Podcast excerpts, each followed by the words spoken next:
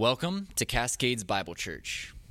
Well, uh, I invite you to take your copy of God's Word, if you have one in tow, and turn to the book of Ecclesiastes this morning. We're kind of in a little pause here between 1 Corinthians 14 and 1 Corinthians 15. And so uh, I wanted to look at this topic um, in, uh, at, in uh, Ecclesiastes. We looked at, we preached through this a, a number of years ago, and there's some great.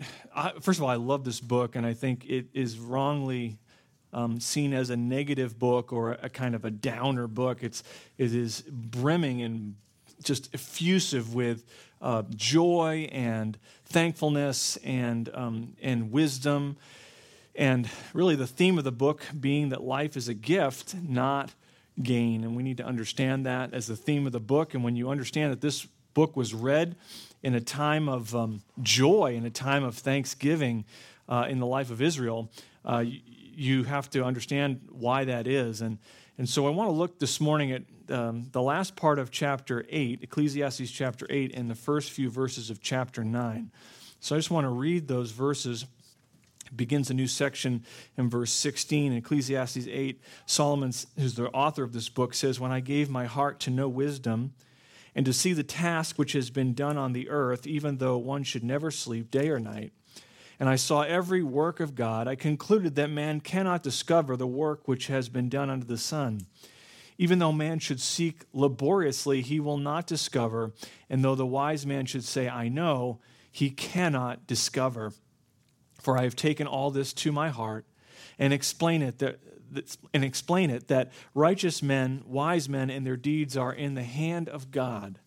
Man does not know whether it will be love or hatred. Anything awaits him. It is the same for all.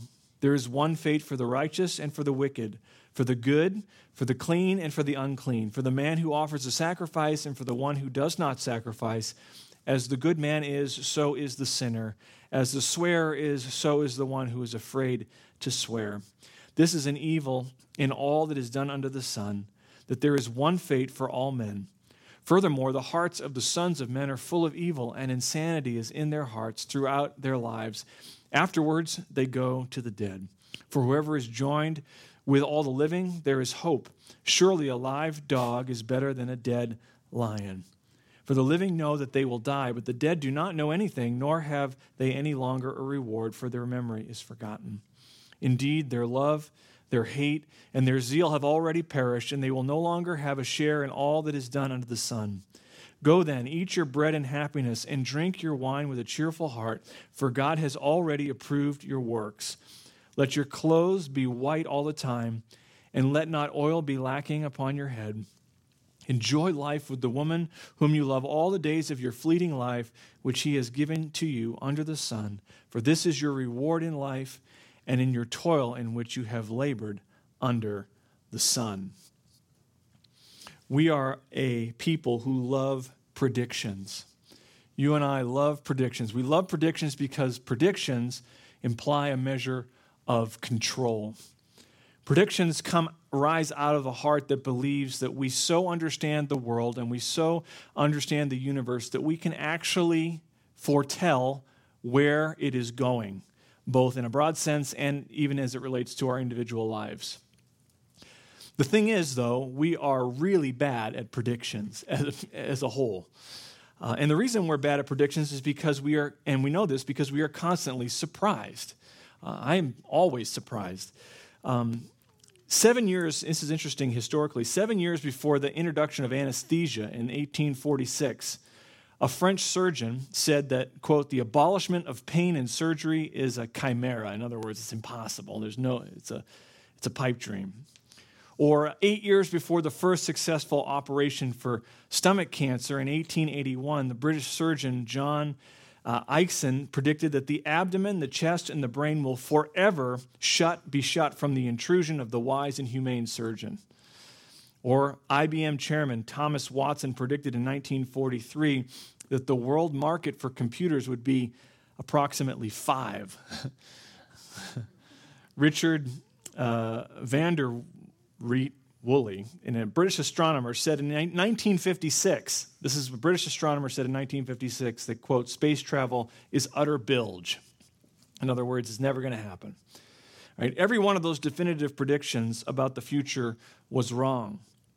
It's been calculated that somewhere between two thirds of all forecasts made by social scientists in the 40s, 1940s to the 1980s, two thirds of those predictions by social scientists proved to be mistaken.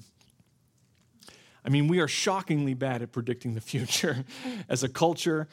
And, and we're so bad that you think we would have figured it out by now, right? The fastest runner at the Olympic Games, the sure bet, the one that they pump up in the pregame and the pre-race, um, uh, you know, narratives. They're the one who trips 10 meters from the finish line and, and doesn't even medal. Or the, the, the team with the best record and the best players gets knocked out of the tournament in the first round. Or the best trained and the best resource military in the world fails to win a guerrilla war after nearly 20 years. Right? Time and again, we see and experience the unpredictable Nevertheless, we continue to deny what is obvious, and that is that we cannot predict, much less control the future. We simply cannot. Why is this? Well, we live in a world. Why do we, why do we keep clinging then to this idea of prediction and control? Well, we live in a world in which we, we see cause and effect. We understand that in a simple level. If I press a light switch, you know, the lights come on. If I brush my teeth faithfully, hopefully I get less cavities. If I spend less money, I'm able to increase my savings. Right? There's this visible connection between cause and effect in the world that we live in in a very simplistic way, and those things become so innate, so natural that uh, we, we kind of uh, extrapolate from that into every other area of life. The more accustomed we become to this cause and effect relationship, the more it can delude us into thinking that the universe can be mastered, that the universe can be controlled. If you just have enough time, if I just have enough, um, you know, well-developed technique, if I'm just diligent enough, I can figure everything out and predict and control um, the future. This is this is really the uh, much of what drives advertising, the promise and the power of controlling different aspects of our lives. If, if you buy this product, if you eat this food, if you uh, avoid this sort of drink or whatever, you know, you can control your lives. You don't have to be frail, you don't have to be mortal. You can define and shape yourself and become the person you really want to be. And, and that's what drives so much of, of the advertising world. Um, that's, that's in the world, but it's true even in the church, I think, sometimes too.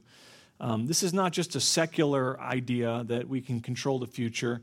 Uh, Christian churches perpetuate a similar delusion except what they advertise as a means of control is God Himself rather than, you know, anything outside of God.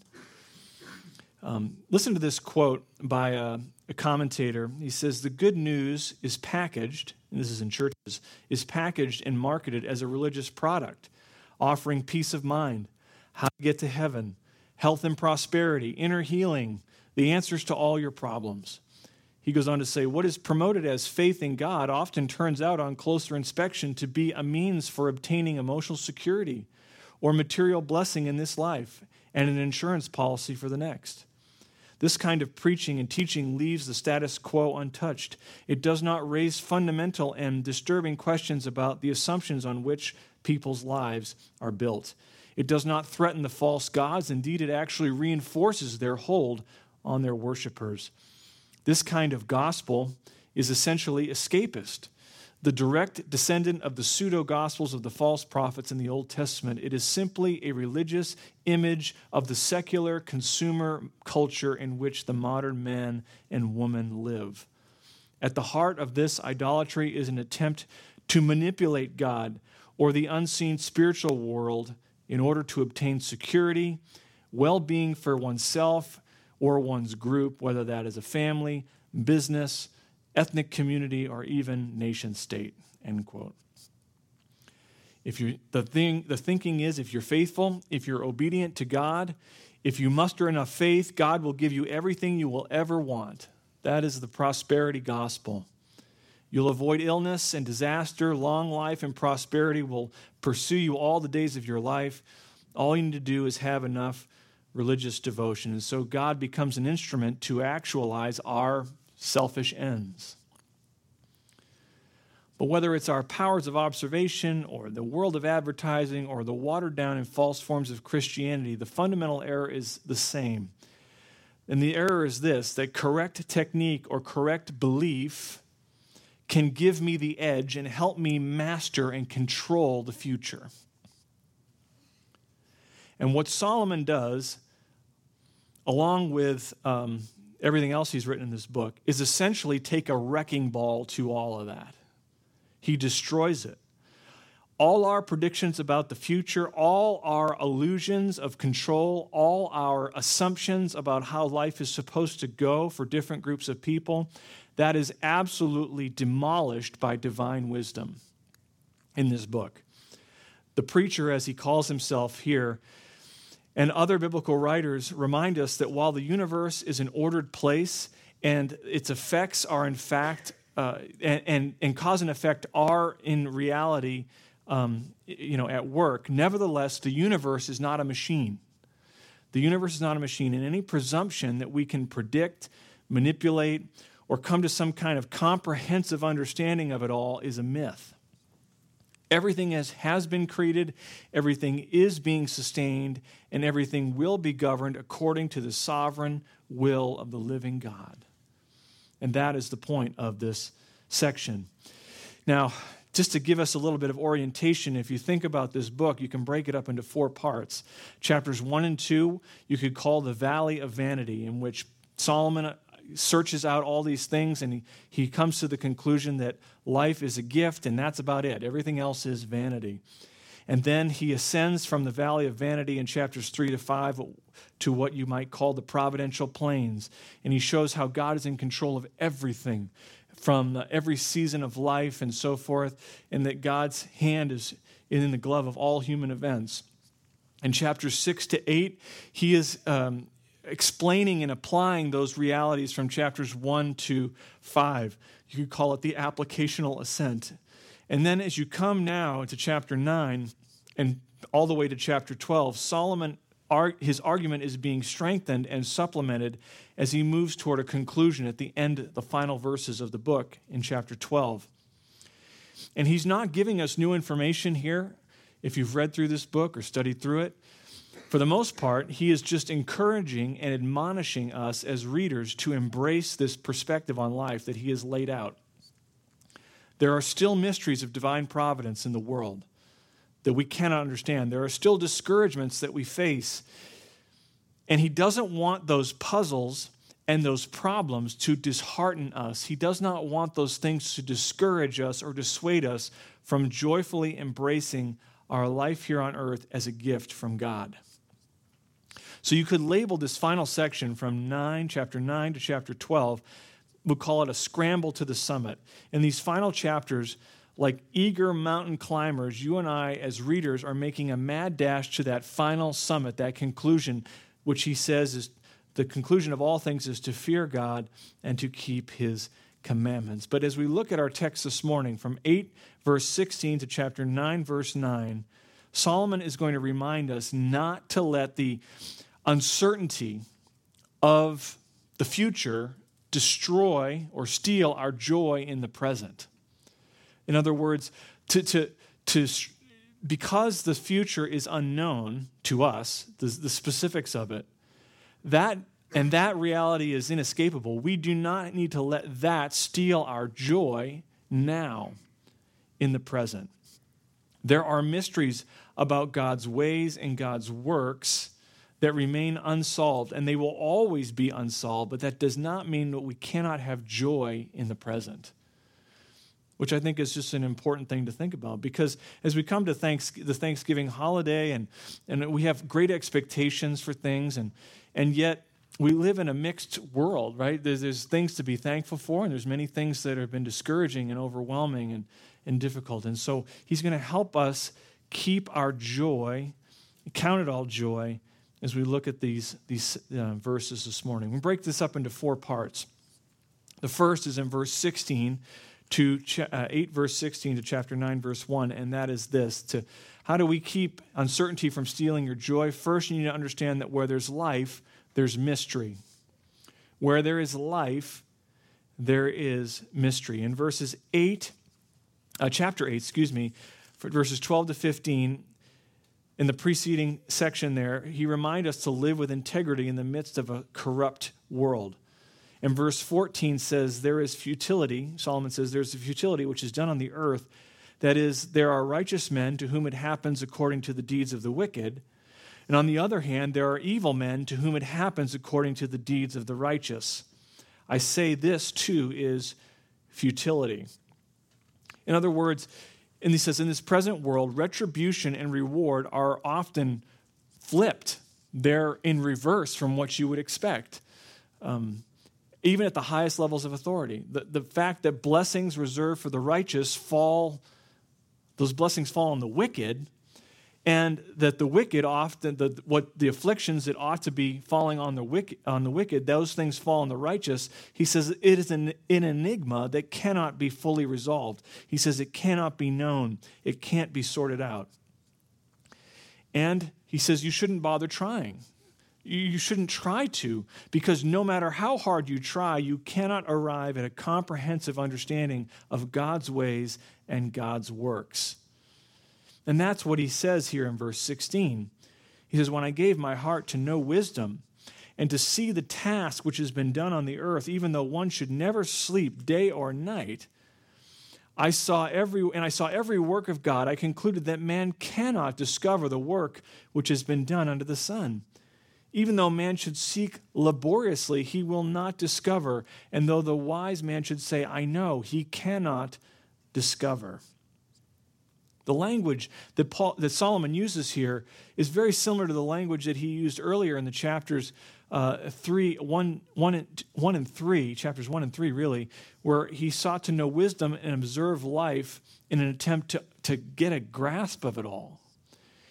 And of course, he says it's impossible. He uses all of his God given powers, and Solomon was the wise man. He used all of his God given powers of observation and wisdom and he applied them to the fullest degree. And he says, and, and how comprehensively was this? Well, he says it was 24 7, 365. He says, even though I should never sleep, verse 16, even though I said I saw all the works of God or every work of God, he's not speaking literally. Of course, he's speaking in, uh, figuratively using hyperbole, but he's saying, I pushed this thing, this wisdom thing, I pushed the gas to the floor to try and figure it out. And what was Solomon's conclusion? Verse 17 I concluded that man cannot discover the work which has been done under the sun. Even though man should seek laboriously, he will not discover. And though the wise man should say, I know, he cannot discover. He says it's too much. You cannot know that way you cannot know comprehensively. He says, cannot discover three times in verse 17. It's not a matter of effort. He says you can seek it laboriously. That's the picture here. It doesn't matter. It's not a willpower thing, it's not an effort thing, it's not a wisdom thing, it's a God ordained limitation. You say, well, sure, obviously, maybe an unbeliever isn't able to understand or wrap their minds around the plans and purposes of God because their hearts are darkened. But what about godly people? Maybe Christians have a better a better um, grasp of things. What about God's children who are rightly related to Him, who have spiritual eyes to see and, and to see things as they, as they are and, and are enlightened with spiritual wisdom by the Spirit of God Himself? Surely we are not stumbling around trying to understand what God's doing. But verse 1 of chapter 9 shows that it's true for us as well. He says, For I have taken all this to my heart and explain it that righteous men, wise men, and their deeds are in the hand of God. Man does not know whether it will be love or hatred, anything awaits him. It doesn't matter if you belong to God or not. God's sovereign ways and his works are not ultimately knowable for you or for me. You and I are just as much in the dark about the secret will of God as the next person. You don't know, he says, if it'll be love or hatred. In other words, you don't know whether you'll experience good or bad, blessing or affliction. That's the, that's the heart of what he's saying there in verse 1. All we know is what God has revealed to us in His Word. And I think this is so important, especially today, in the world we live in, where, where knowledge and information is ubiquitous. It's at our fingertips at any given moment. And, and, to, and one of the things that is very discouraging, I remember back during when COVID was kind of like front and center and we were all kind of at home and doing our thing, how many people were out there claiming to know exactly what God was doing in that situation? The Christian leaders saying, well, God is judging this group or God is doing this to that leader. They made these definitive and blanket statements that were frankly ridiculous and more hurtful to our gospel proclamation than they were helpful. See, in our quest for an explanation of the presence of evil or pestilence or injustice or inequities in life, you know, we have to understand that God sits at the helm. God is the one that is driving those things. And He is overruling any of our expectations for His glory and ultimately for our good as believers. And, we can't go any further than God does. We need to understand that where there is life under the sun in this sin cursed world, there will always be mystery. Always. And if you are someone, as I am at times, who insists on trying to solve every mystery, if you insist on you have to pin a why on every twist and turn in God's providences. If you have if you're given to making bold and brash predictions about the future and the secret counsels of God, Solomon reminds us here that that is a fool's errand. Because you're, what you're trying to do is impossible. You cannot do it. Be content. We must be content to let mystery remain. Where there's life, there's mystery. How can we keep uncertainty from stealing our joy? Secondly, we need to understand that where there's life, there is death. In a sin cursed world where there is life, there will be death. Verse 2 of chapter 9 it is the same for all. There is one fate for the righteous and for the wicked, for the good, for the clean, and for the unclean, for the man who offers a sacrifice and for the one who does not sacrifice. As the good man is, so is the sinner. As the swearer is, so is the one who is afraid to swear. He says, This is an evil in all that is done under the sun, that there is one fate for all men. Furthermore, the hearts of the sons of men are full of evil, and insanity is in their hearts throughout their lives. Afterwards, they go to the dead. Solomon wants us to understand that we live in a world that's broken by curse by the curse of sin. The wages of sin is death. Ezekiel 8 verse 4, Ezekiel says the soul who sins will die. Death is a fundamental reality in this world because sin is a fundamental reality in this world. We understand that. Scripture speaks of three different kinds of death. The first is spiritual death, spiritual alienation from God. This is every man's default condition. Ephesians 2. Ephesians 2 and verse 1. He says that you were dead in your trespasses and sins. Verse 5 even when you were dead in your transgressions, God, that's when God broke through to us. It, we are all under the curse of sin, and that has brought a separation from God, an indifference to spiritual truth, a forfeiture of spiritual life. So, the first way the scripture speaks about death is spiritual death. Secondly, of course, we understand is physical death. While our spiritual death is immediate, right, we're born in sin, mercifully, God doesn't impose physical death on us the moment of our conception. But the moment we're born, we are all progressing toward physical death. Like Adam, our material being is dust, formed from the dust. And if you live long enough, your physical body will eventually return to the dust, right? Genesis 3, verse 19. God says, By the sweat of your face you will eat bread this is Adam, God speaking to Adam, till you return to the ground, because from it you were taken, for you are dust, and to dust you shall return. And unless Christ comes back, if we live long enough, we will all perish. There's a third way the Bible speaks about death there's spiritual death, physical death, and lastly is eternal death. Eternal death is what awaits those who die physically while still remaining in a state of spiritual death. If you die in a state of unbelief, the scriptures say that you will face any conscious judgment in a place called hell. It's described in the scriptures as a lake of fire, a place where there is weeping, gnashing of teeth. It's called a place of outer darkness. In Revelation 20, verse 6, John tells us that those who die physically, while still dead spiritually, because they've rejected Jesus Christ as Savior, they experience what he calls in Revelation 20 the second death. And so there's three, you know, it's kind of three different categories of death spiritual death, physical death, eternal death. They're all kind of related to the problem of sin. Every human being comes into the world experiencing spiritual death. If we live long enough, we will all experience physical death. But in God's grace, He has made a way of escape from the third and probably the most devastating, which is eternal death. God, in His grace, has made this way of escape, and the Bible says that way of escape is through the Lord Jesus Christ. The one who was sinless came from heaven to earth his name is Jesus Christ, and he went to the cross to pay the penalty for our sins. He is the one and only hope of salvation.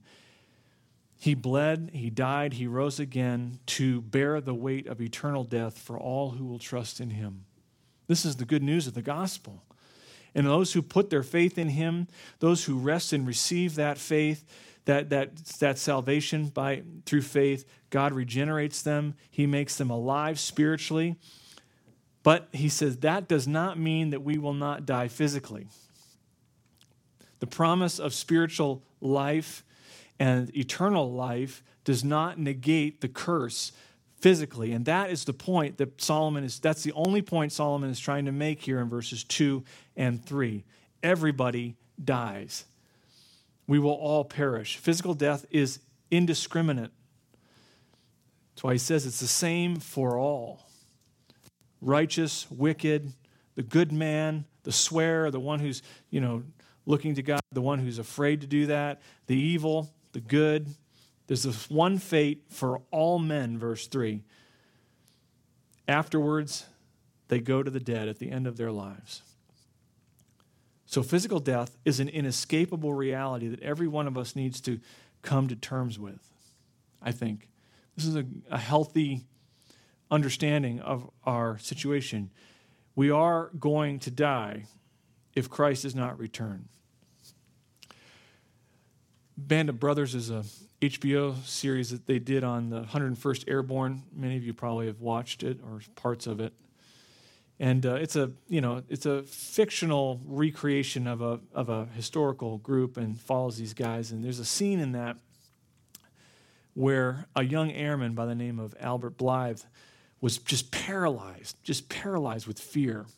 And um, he uh, he he can't sleep he can't talk uh, they're on the front lines there and um, it's the middle of the night in this scene and and this commanding officer comes walking up and down the line in the middle of the night and he starts talking to this young airman and he asks him why why he hid in a ditch on D-Day instead of trying to find his unit and the young man acknowledged that he was just scared of dying.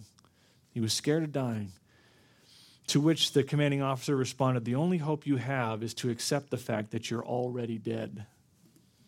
The sooner you accept that, he says, the sooner you'll be able to function as a soldier is supposed to function. And his point is that if you have to accept death as a fundamental reality rather than always trying to run from it. And that is true for you and for me as good soldiers of Jesus Christ. The sooner we acknowledge that we have already died and our life is hidden with Christ in God, the sooner we can function the way a soldier of Jesus Christ is supposed to function. To live without fear and anxiety, to live with joy, to live sacrificially in loving others, to give our lives away for their benefit, to live to speak of Christ with boldness and with confidence. The sting of death as we'll get to in 1 Corinthians 15, has been removed. The penalty of our sin has been taken away and dealt with at the cross if you have put your faith in Christ. And so we must get up out of the ditch, proverbially speaking, and live joyfully for Jesus today and every day, because where there is life, there is death. Now, thus far, we've come to terms with the uncertainty of life, the inevitability of death, but that doesn't mean that life has no purpose, and it doesn't mean that life has no value, because it does. We are not advocating for chaos or death, just the opposite. As those who fear God and have put our faith in Christ, we are champions for purpose and life. And that leads us into our third point in verses 4 to 6 where there's life, there's hope. Where there is life, there is hope. Look what he says there in verse 4 For wherever is joined with all the living, there is hope. Surely a live dog is better than a dead lion. For the living know that they will die, but the dead do not know anything, nor have they any longer a reward, for their memory is forgotten. Indeed, their love, their hate, their zeal have already perished, and they will no longer have a share in all that is done under the sun. The fact that death is inevitable does not prompt us to go dig a dying hole so we can just sit in it and wait to expire. While you and I are still alive, there is hope hope for preparation of meeting God, hope of living significantly, hope of doing something to the glory of God before you stand before Him.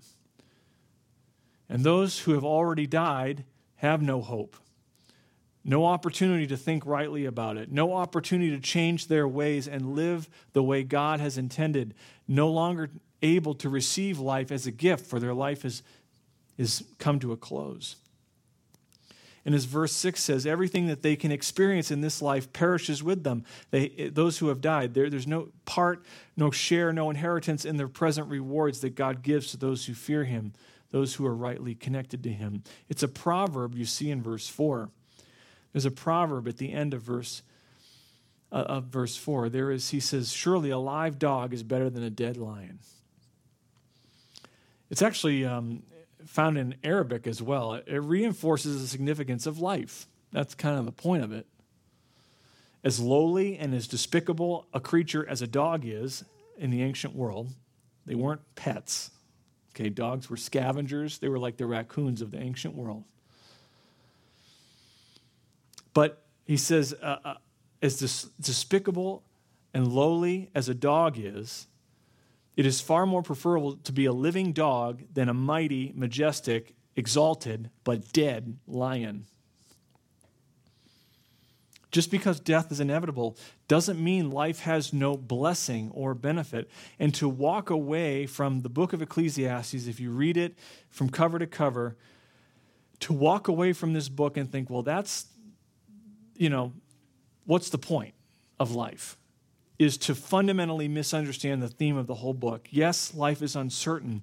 Yes, life is fleeting, but that does not mean life is hopeless. It does not mean life has to steal your joy in the present. And that leads us into the fourth and final truth. How, do you keep uncertainty from stealing your joy?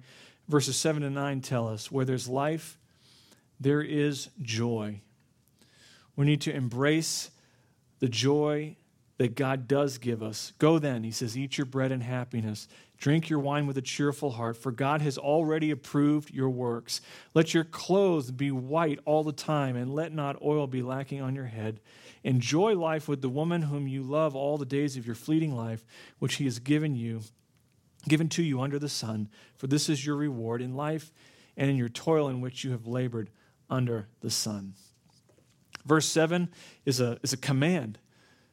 He says, Come on, be up and about it. This is what you are to do. The picture here of wine and bread, these were the staples of life in that time, in the ancient world. They are frequently paired together in the scriptures to speak of the comfort that God gives to cheer us in this life. If you look back at Genesis chapter 14 and verse 18, it says Melchizedek, king of Salem, when he came out to meet Abram, he says he came out and he brought out his bread and wine, and he was a priest of God Most High. Or 1 Samuel 16 and verse 20, Jesse says Jesse took a donkey loaded with bread and a jug of wine and a young goat and sent them to Saul by David his son. So the picture is kind of a staple items, the, the necessities of life. That's what that's, that pictures. And then he, because ordinary people at that time certainly weren't able to maintain and constantly clean their nicest and most comfortable white garments the way the wealthy could, high ranking people obviously always kind of walked around in their Sunday best, but they, but the rest of us reserved their white garments for festive occasions. And that's the picture in verse 8. The same was true of perfuming or anointing oneself with oils. If you were an average person who didn't have any, you know, over, you know, particularly a large amount of means, you would these things would have been re, would set aside for special times. So white garments and oil upon the head became emblems of joy and festivity. That's the picture in verse 8. And then in verse 9, he says he commands us to enjoy life with our spouse. If God has given you a spouse, Solomon's advice is to enjoy the delights of married love and companionship instead of worrying about the mystery of the world. So the last part of verse 7 gives the reason we can joyfully receive life as a gift. Notice he says, God has already approved your works. God has approved or validated your works. This is God's response to those who have faith in Him, those who fear Him, which is just a shorthand in the Old Testament for faith. If you've placed your faith in God, if you're looking to Christ as the one and only hope of salvation, you don't need to worry about whether God is indifferent to you or your life. He's not. He loves you with an everlasting love that has been set in motion before the foundations of the universe. You are the special object of his saving love, his acceptance, and not because of your good deeds, but because of his grace and goodness. And his life, his the life he has given you is a life that we are meant to enjoy. So be joyful and receive God's gifts, whatever they are for you, and enjoy them to the best of the ability that you can. And if you truly fear God and you truly want long to obey Him, why should you have life stolen out from under you simply because you cannot wrap your mind around all the mysteries of the universe?